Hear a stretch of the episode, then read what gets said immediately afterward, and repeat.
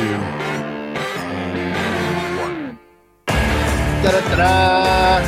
This Believeland is your land, back on the air. It feels like only yesterday. We were just recording the last time. Um, maybe because it was only yesterday. Uh, welcome right. back to the podcast, everybody, listeners. You have the three uh, uh, the three hosts du jour, the three hosts of the uh, of, of the weekly pod here. You've got uh, Mike Krupka, John Colosimo, and myself, Josh Finney. Welcome, boys, to the podcast recording session today. What's up? What is up? That sounded a lot cooler in my head uh, before it started coming out of my mouth. Um, What are you drinking coming- over there, Josh? I'm drinking a. Um, so when I was in Cleveland this last uh, this last trip, I just picked up a bunch of random samplers of platform beer. Um, I, we talk a lot about the Cleveland beer scene and about how like it might become the defining industry of that entire area, but very specifically, like I love platform beer because I love that every time I go to the store and pick up new stuff, it's just random stuff. It may not be the kind of beer that I would choose to drink any other time. It might be a style that I don't really like, but they make really tasty stuff regardless of style. This is a um, we're gonna lose half of our listeners when I read this out loud, but this is a basic beach, which is a Berliner Weiss style, like sour. It's just like it's basically uh, it sounds like a wine cooler in a can. It's a tart kiwi wild strawberry Berliner Weiss, and it is unbelievable. And it's got this cool shiny DeLorean looking can. It's it's it's very fun. It looks like Sherman. Dwight. It looks like Dwight Schrute might have dropped it off. it's, a little, it's a little banged up. It's seen better days. Um, for for those of you just tuning in, you missed a lively discussion about how um, James Bond was actually leading a, a whole couple generations of people into drinking vodka the wrong way, which I didn't know was a thing. And John informed us before we started recording that, in fact, that is not the correct way to drink vodka. Well, it's not the right way to drink a martini, Josh. That's the big deal. Uh, the proper martini is actually gin, not vodka, and it is certainly not shaken. So, just for any of you guys out here, that uh, James Bond has been leading you in complete wrong direction for many Wow. years. So the proper way to drink a martini is to make it taste like a car air freshener by adding gin. Gotcha. Um, I uh, I used to be a big gin fan uh, in my 20s, and then the it was either the 2007 or 2008 national championship. I can't remember when. I think it was the LSU one. Um, and I uh, I had entirely too much to try and drown what was happening, and, and since then I haven't been able to touch it. And I think that everyone has that liquor. I think that everyone has something that you just they just can't touch. And, and for, for most people, it's tequila. For me, it's gin. White Russians over here. Meister. I feel like for as big of a uh, Big Lebowski fan as you are, John, the White Russian story is probably a good one. Uh, yeah, so I can do this real quick. The uh, we were out in Germany. Uh, my one of my best friends, who now lives in Cleveland, uh, who I met in Germany by happenstance. Uh, we decided to stay up uh, late one night and just drink the crap out of some White Russians, which sounds like a great idea because they're Does not. delicious. all It does that. Sounds horrible. Stop you right there. It does not sound like a good idea.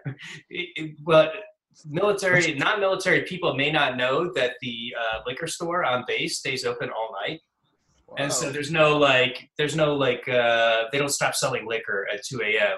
on base. So we went back, of course, and you're drinking milk and liquor Hmm. and cream. you know, Let's drink a Yeah. gallon of milk. oh man. oh yes. That's And some part of that that leads- fun. that leads me exactly to where uh, the other part of the story goes. So after doing this all night and waking up feeling as you exactly can imagine it felt like, we decided to go to the grocery store. and as soon as we got to the milk aisle, both of us started dry heaving.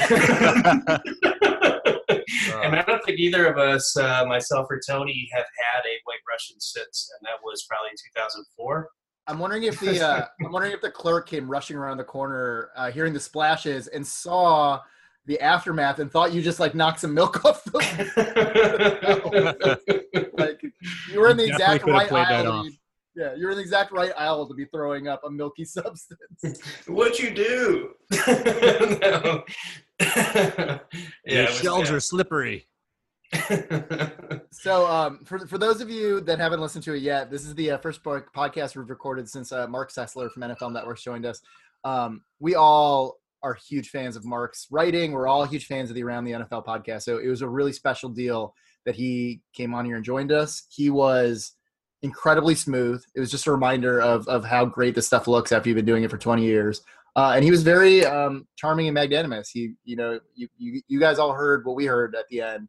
Him saying, you know, the mistake here is that we're not, you know, sitting around having a couple beers and, and talking about this as we go. So, um, Marc, it was great to have him on. Uh, we'll we'll definitely shoot to have him on again later uh, in the off season or, or next season, or, or or maybe see him uh, at the NFL draft if, if a couple of us attend that. So we'll see how it goes. Uh, it was an incredible discussion, and it's great to see somebody with Cleveland ties uh, really making it in the NFL world. And that's how I got to liking Marc is because I listened to the Talking Heads just use Cleveland as a punchline, and he he's been uh, you know reeling with the punches on that for a really long time, and it just doesn't bother him. He doesn't let it wash over him, and so now in this like post Cleveland is trash world that we we all hope that we're living in, he gets to revel with his coworkers in Cleveland being good. The first person that they think of when you know something good happens with with Browns is Marc, and that that's how it is with uh, my football watching friends. Is that everybody is loving this moment? It's a lot like the Cavs championship run. Cleveland was down for so long that them coming back up and them having a fun team and them having some joy is everybody's joy. Everyone gets to to, to enjoy that. Yeah, absolutely. I, I mean, I, have got a buddy from Germany who's been texting me from some some line that I don't even know. You know, trying to touch base with me and like following along as as the Browns enjoy this resurgence, and it's uh, it's been a lot of fun. It's been it's been an amazing ride so far. And yeah, like you said, having Marc on was great. Hopefully, we get to have him on. And I wanted to correct you because he did mention the playoffs, so there is potential that that we'll be seeing him sooner. But kidding aside, yeah, it'll be it'll be good to have him on again here in the future. Yeah, yeah. We're uh, what I thought was really interesting from from Mark is that he came in hard in the paint on on uh, Freddie Kitchens. I did not expect that, and you know, all Cleveland fans are having a greater or lesser love affair with with Freddie right now. But he started from a platform of it's going to be a disaster if they uh, move on move on from this guy, and that kind of forced me to check myself a little bit. I was like, I've been trying to remain even keeled about Freddie Kitchens, and I've tried to be the voice of reason and I know you guys have been too, uh, to a greater or lesser extent, about this is what coaching competency looks like. This may not be what coaching brilliance looks like. Marc is clearly off the deep end on that. He really believes that this is coaching excellence.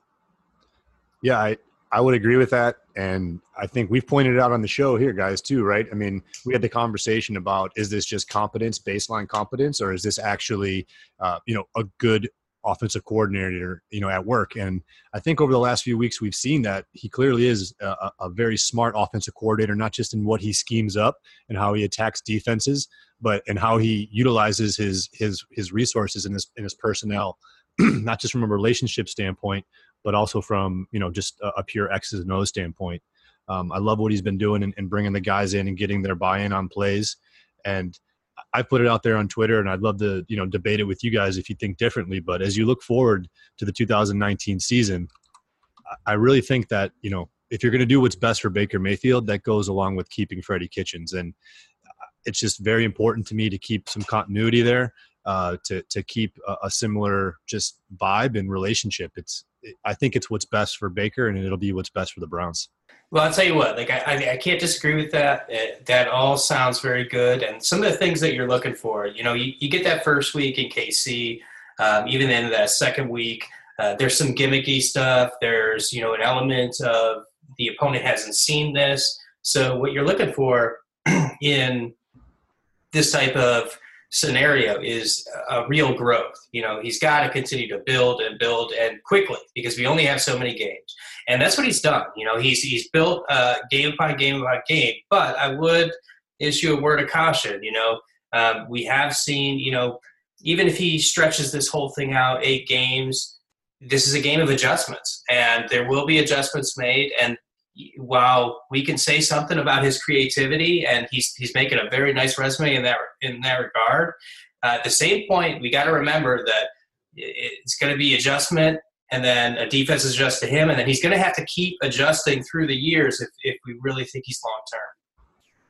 Yeah, I saw something really great um, uh, from Jake Burns. I mean, when I say really great, I mean like if you haven't checked it out, it's an absolute must. But he dropped it this week, and it specifically talks about how Kitchens has been using the running backs um, to to to keep defenses on their heels. And what I I mean, he must have put tons of hours into this because he went through you know film from the entire year more or less and showed how kitchens showed showed one look with the you know one personnel grouping um, in one type of situation uh, in week X, and then in week Y, he went back with the same personnel grouping in the same formation, the same situation, and did something completely different.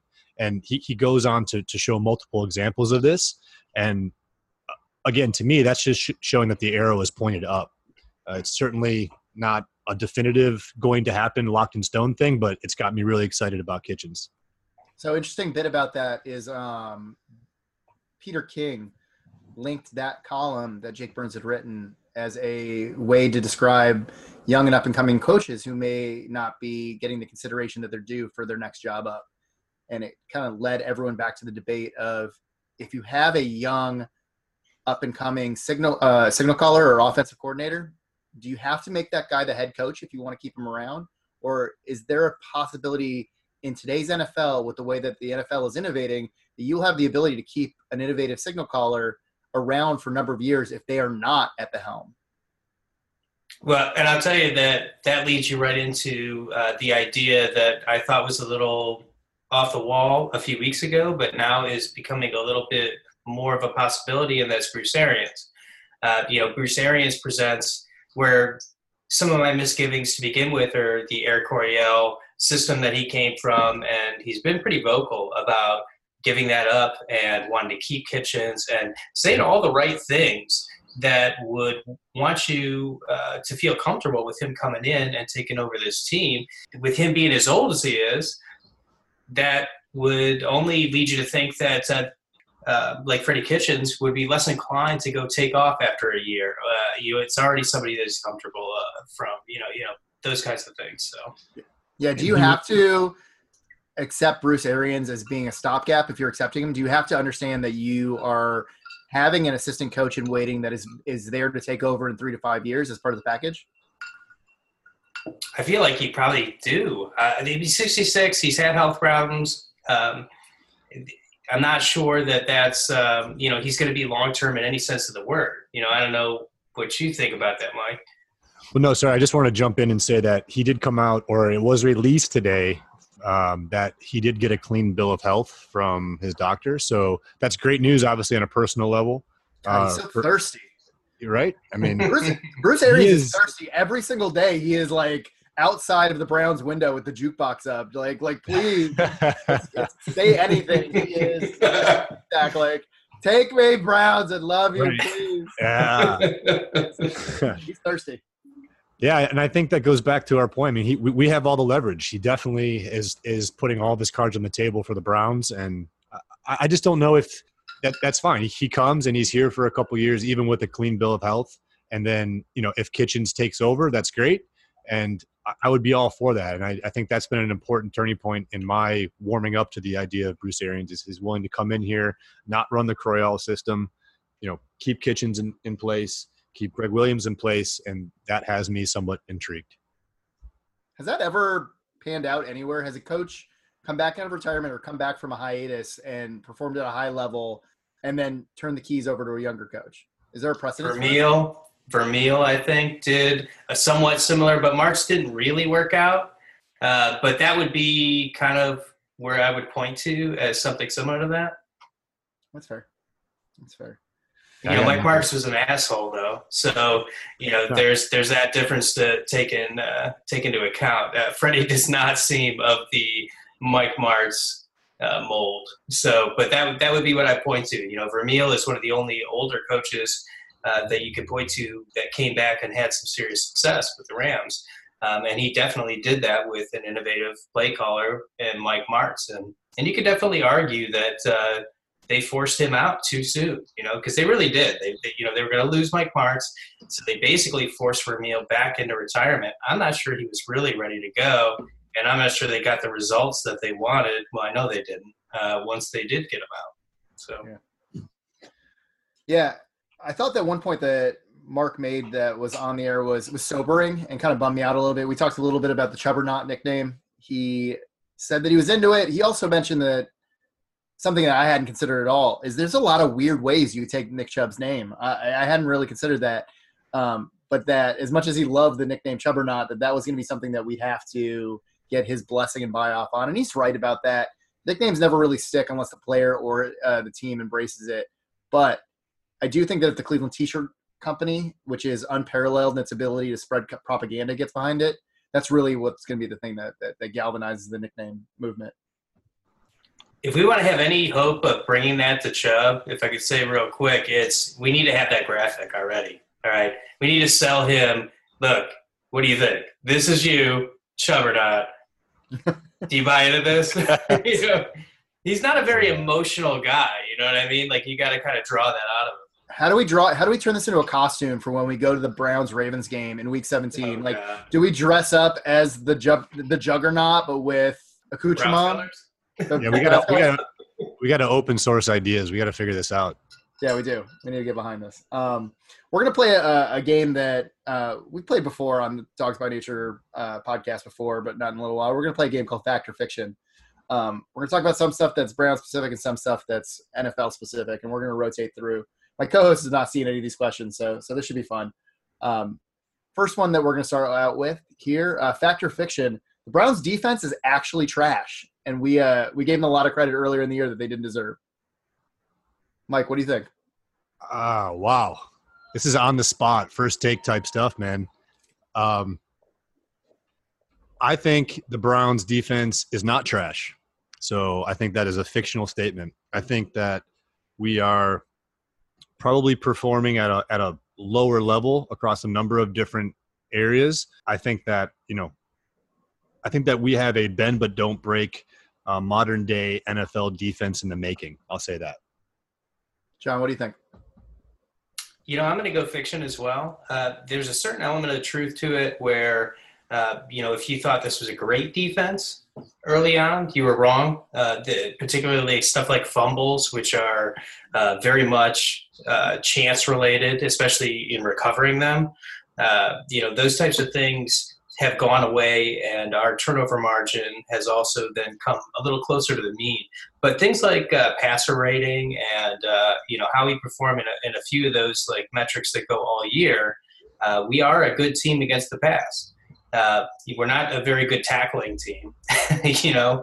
But uh, so i would say you know we're above average. Uh, definitely not trash but certainly not the you know the juggernaut that a lot of people so now I got that word in my head, you know. but it's, certainly not quite as great as many Browns fans wanted to believe, you know, after the first six, seven games of the season. Well, you really Goldilocks that answer up by uh, sitting on the fence. I appreciate that. Um, in the future, just like with Fuck Kill Mary, I'm going to explain the rules up front. It is fact or it is fiction. It is not something you. No, I mean it's fair. You can you can take whatever stance you want. And I'm I'm closer to you guys on this. I think that Mike's statement of this is a modern NFL offense or a modern NFL defense that's built to do what will stop occasionally a modern NFL offense is. Um, I think that that's probably the closest thing to the truth. They're a, a defense that's built around applying a lot of pressure, hoping to get turnovers, hoping to have somebody make mistakes. Because if you sit back and play a lot of guys in zone and coverage, uh, they'll do what offenses do to Browns defenses, and they'll move up and down the field. My concern with the Browns defense is that they have a lot of talent now, um, and if you need elite pass rushers, if you need three good linebackers and you need four good defensive backs to execute a good defense, then maybe the scheme isn't that great. And that's what I'm concerned about. Uh, fact or fiction? We talked about this a little bit earlier today in the group text, but if the Browns had kept Hue Jackson, fact or fiction, they'd have the same amount of wins as they have right now. So, Josh, I'm going to go with fiction. I think that the impact of uh, the Hue Jackson effect is greater than any one individual player. And I think you saw that uh, just as the roster gained talent over the last few years. And I, I don't think it would have mattered at all adding uh, Khalil Mack uh, to a Hue Jackson coached Browns team. So you're thinking they're still winning three or four games? Maybe. John? I'm going to also go fiction you know, I, as much as I love Khalil Mack and I wanted the Browns to trade for him, and I think it would have been the right move for them to trade for him, um, he would have improved this defense quite a bit.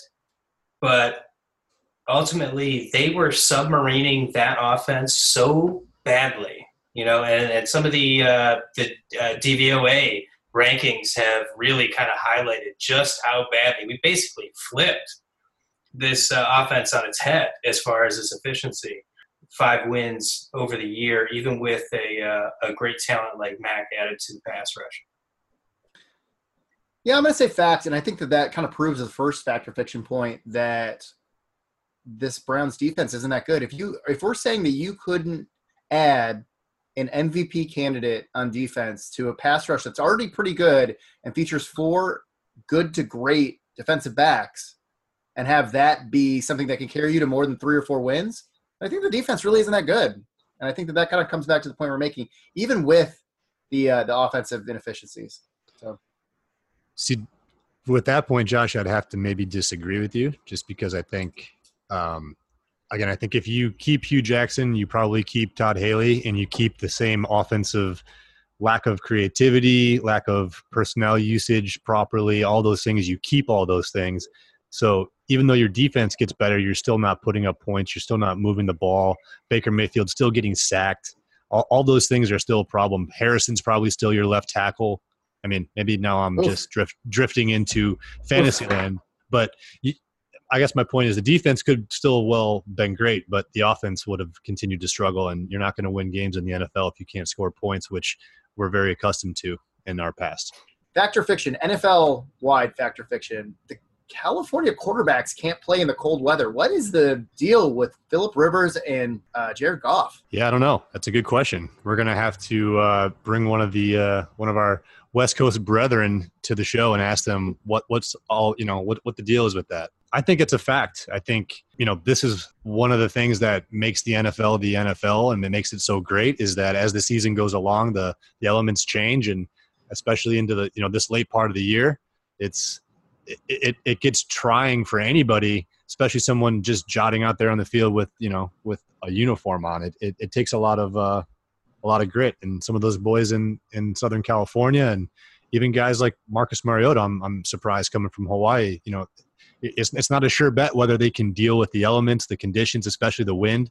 Those things, it's it's really hard to uh, to understand and, and, and until you're in them. Where's Tom Brady from? Yeah, I mean that's the overriding point here is that just because they play on a West Coast team doesn't mean they're from the West Coast. Those guys are playing really bad football the last couple weeks. Um, as soon as the weather turned, it's kind of blowing me, blowing my hair back a little bit. I don't know. You know, I don't have the data in front of me. There's a lot of um, you know, I don't know if it's inbred or ingrown uh, ideas about dome quarterbacks and that kind of stuff with Peyton Manning, Drew Brees, and those types of things. And maybe it's just a comfort level.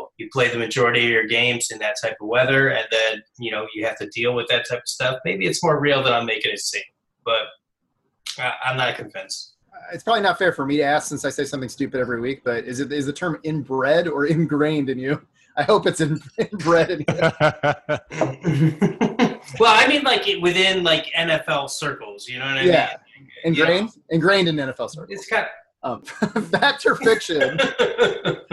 should we, after last week, be more mad about Jarvis Landry's ball security? Because I'm still mad about him carrying that football like it was a sack of you know rotten garbage that he was trying to take out to the to the can without getting juices on himself. I think I think if you're looking at it through a, a coach's lens, you got to be upset about it. I mean, that's something you don't want to see your players doing. You don't want to see the ball out there. You saw it with Callaway as well, but you know the week before.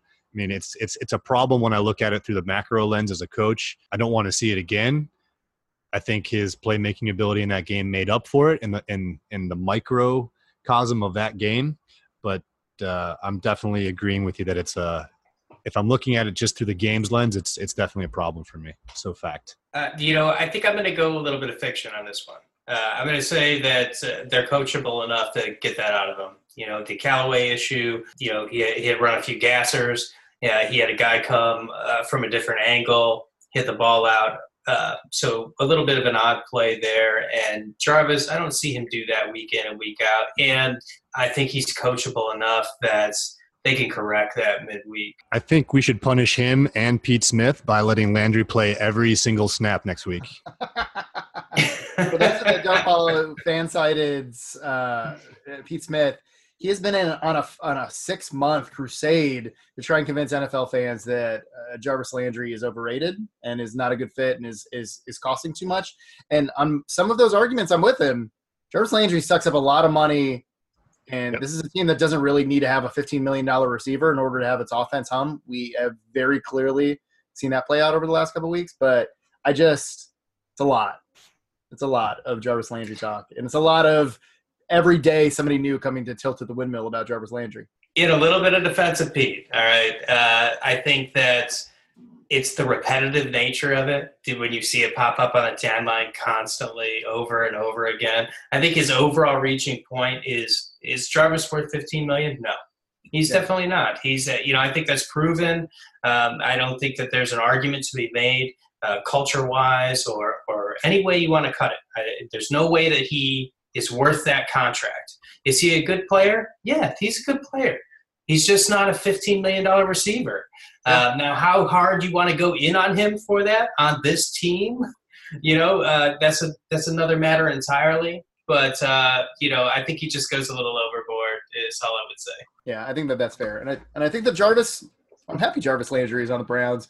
I would like to see what happens with Jarvis Landry and Baker Mayfield when they get a whole offseason to work out together, when you can build an offense around the two of their strengths.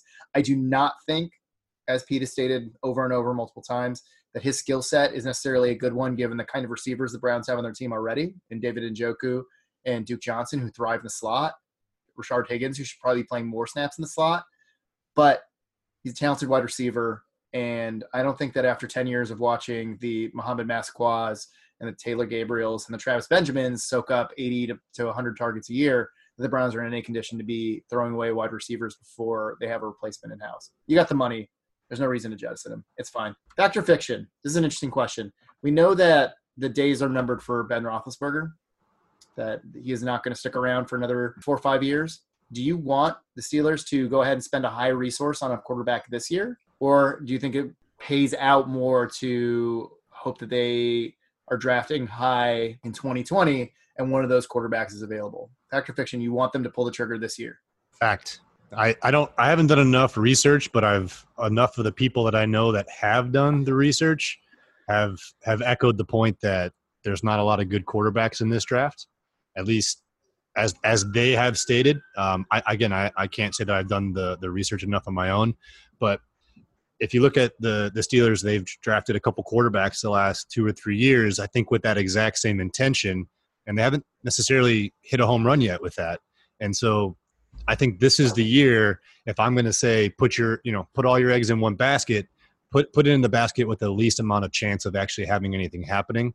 I'm going to vote for for that over the following year. All right, uh, I'll tell you what. While I was nodding my head as you were initially stating it, uh, I'm actually going to go the opposite one. I'm going to go fiction because I'm thinking uh, they're going to lose two of their three next games. They're going to be in position to jump. And if it means that they're going to jump and grab Dwayne Haskins and sit him behind Ben for two years, I'm not in for that. So if it means that you're going to stick and take uh, QB number three in this year's draft, I'm all for that. Take that, run with it. I love it. Uh, but if it means jumping up to grab Dwayne Haskins at QB2, uh, I am not interested in rolling those dice personally. I'm also going to say fact here that I would rather have the Steelers grab a, a, player this year, no matter who it is. I think that there's a lot of uh, teams that are coming up on quarterbacks that are they're aging out of the NFL that, that are going to be looking to add a premium talent behind them. I think that, that of the top seven quarterbacks in the league, probably four of them are due for retirement in the next two to three years. So quarterbacks are going to be a, a valuable com- commodity coming up. This this draft is going to be one of the drafts you're, you're going to start to see guys uh, drop a little bit. So I think that this might be the draft that a team like Pittsburgh, who will be drafting in the mid-teens, in the low 20s for the first time in, in the better part of a decade, will look to do that. And I'd rather them do that than pick up a guy like Tua next year. I don't think that either option is all that great. And the last thing I want to see is is Dwayne Haskins on the Steelers for the next 15 years. But that's my stance on it. We can we can dredge this up and make fun of me heavily after after that likelihood ends up playing out. I'll be here for that. So good round of fact or fiction, boys. Uh, before we wrap up shop here, I want to talk about uh, the Broncos game coming up. I've never been more excited for a Browns game because I don't think that in Week 14, as an adult, I can remember uh, the game mattering. So right? Uh, I'm very very excited. It's a it's a prime time game. It's 8:30 at night. I'm trying to duck out of a Christmas party at a reasonable time in order to get to it, and I'm already getting the death stare for for the idea of that. But it is what it is. Prime time game. It's going to be exciting. Everyone's get to get, going to get to see what we've seen for for a while. Is there enough uh, concern based on what we've seen of the Broncos kind of resurgent uh, offense, not counting last week, but the previous couple weeks before that. Their defense playing up to, to expectations, and the Browns losing players to where we think that that uh, that Broncos minus three line is, is, is fair coming in. Yeah, I mean, so I'm kind of with you, Josh, and I, am actually not going to be able to watch it live. I'm going to have to uh, DVR it because I, I don't have a Christmas party, but I got to do a camping trip that we've had on the calendar for quite a while. So, um, kind of torn about that, but super excited about this weekend. I, I'm I'm a little concerned just because you know playing on the road we haven't necessarily been the best. Uh, been a lot better at home than we have been on the road. Some of the developments on the roster for the Broncos kind of makes me feel a little bit better about the the matchup. Anyways, uh, you know, losing uh, Emmanuel Sanders, I think Sutton's a little nicked up. I'm not sure on the defensive side if they have anybody that's out, but I'm worried about it, but I'm also confident. I think the Browns are going to continue to ride this wave of, of, of just high level play that starts with Baker Mayfield, and I'm excited to see what what happens uh, once I get back from camping. So I'll tell you how I'm feeling about this game, and uh, I know it's a road game, and there's certain things, and it's prime time. So we've seen Baker away in prime time, haven't we, OSU fans? Uh, I don't think that uh, you know. I don't think I don't think that he's um, scared of the environment, and I think uh, one of the things that's going to be important is coming out to a fast start. You know, don't let that you know all day tailgate build from there. You know, these guys have been partying since noon. Let's start quick and shut them up a little bit. Uh, the thing about them is, as good a defense as they have, I think that's predicated on a pass rush. And while you might get worried about that, thinking about our bookends being Greg Robinson and Chris Hubbard. Uh, I put my faith in Freddie Kitchens because our players haven't changed in regards to this. I've seen the charts, okay? I've seen the charts and uh, how Baker's only been hit X amount of times, like four times in the last couple of weeks, right? Four uh, times. That is a right. number. It's crazy. Yeah. Well, guess what, though? We got the same damn players, okay? So Greg Robinson and Chris Hubbard did turn into you know, uh, Joe Thomas and Mitch Schwartz. Yeah, sure. Uh, you know, over the last couple of weeks, that's not what happened. That's not what happens, and even the PFF grades will tell you that their PFF grades have not like increased, showing that they've all of a sudden become great tackles. They're the same guys. It's become scheme. You know, the things that they do well, they, they you know, they're working in a heavy dose of screens and counteraction. Those are the things that have led us to you know, a game against the Houston Texans where you've got J.J. Watt, uh, Whitney Mercilus, and uh, Jadeveon Clowney getting a, a, big fat goose egg in the sack department. Uh, I don't even think they got a QB hit in that game. Well, that's not because our tackles became better. You know, I know our interior players have been playing well, but they've actually been pass blocking that well the whole year. Actually, not a gigantic improvement from what we saw earlier this year. A lot of people are surprised when I say that, but that's what's true you know? So uh, a lot of this is scheme based so i'm relying on freddie kitchens to keep doing what he's doing. Uh, i don't think baker mayfield is being uh, is going to be scared. And you know if we can jump on him early i mean we can quell the crowd a little bit so we can get some calls on the offensive line. Uh, i'm not scared of this game to be honest with you. Uh, I, i'm not saying that we got it in the bag but this pass rush this defense does not scare me. I think that if you have a kid named whitney Mercilus and they become an accountant or hell anybody in the merciless family and they just like they, they become a regular job and they don't become something badass like an NFL player that I think that they've just like completely wasted a great name. What a great name for a for an NFL right. pass rusher. Just amazing. Um, I hear everything you're saying. I'm concerned about the moment that the Browns are stepping into. It's a big moment, and they're riding high, and they're very confident. But but there is going to be some nerves playing out. And I'm concerned about playing at altitude uh, for a lot of these kids. Browns still have one of the youngest rosters in the NFL. This is going to be their first time experiencing playing at that altitude. And I think that that's just an incredible home field advantage for a team that isn't that wildly off from where the Browns is right now. The Broncos have a very good defense, top seven DVOA defense um, that, that's playing well at the right time and has definitive flaws in their scheme, kind of like how the Browns defense does but um, should should match up really well with what Cleveland's trying to do. I think that you're right. I think it's key to that the team step out and punch them in their mouth up front and get get ahead of steam. But I think that this is going to be the biggest test that the Browns have seen in the Freddie Kitchens era.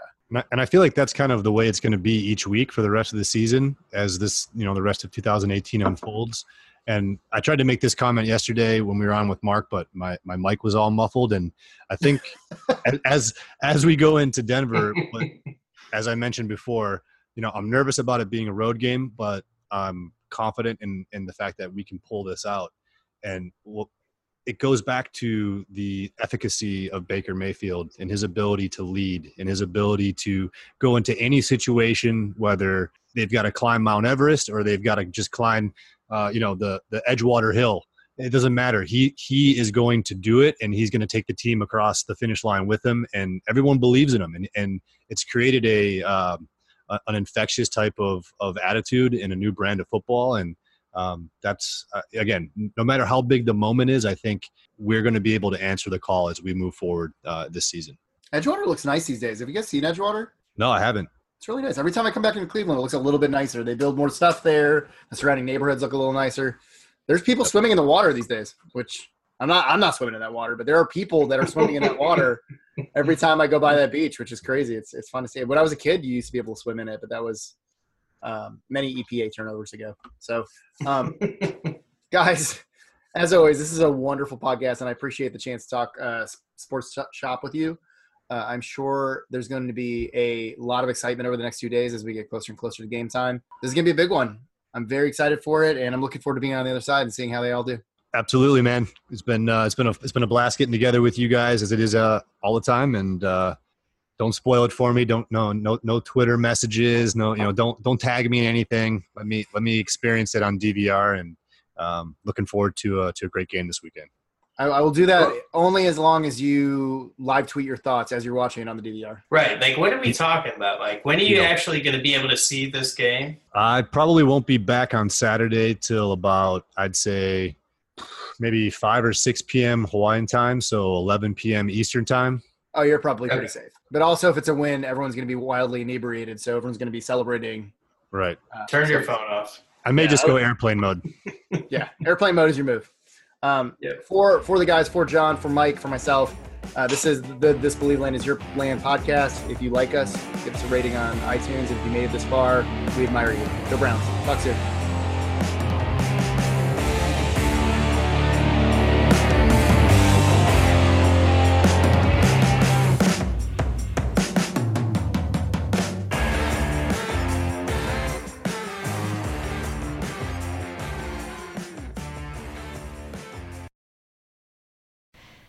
Hello, you're listening to Simone de Rochefort, one of the hosts of The Polygon Show.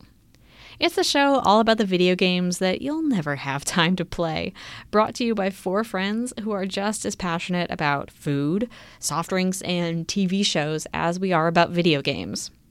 Every Friday, we bring you a new hour of personal stories, like how we found the best way to play Yakuza Zero, or even what happens when you play so much Zelda that you hurt your hands and can't play games anymore. Above all, we just have a really good time talking about the games that we love. Check out the show on Apple Podcasts or your favorite podcatcher. You can also find us at Polygon Show on Twitter and send a tweet to say hi. Thanks for listening.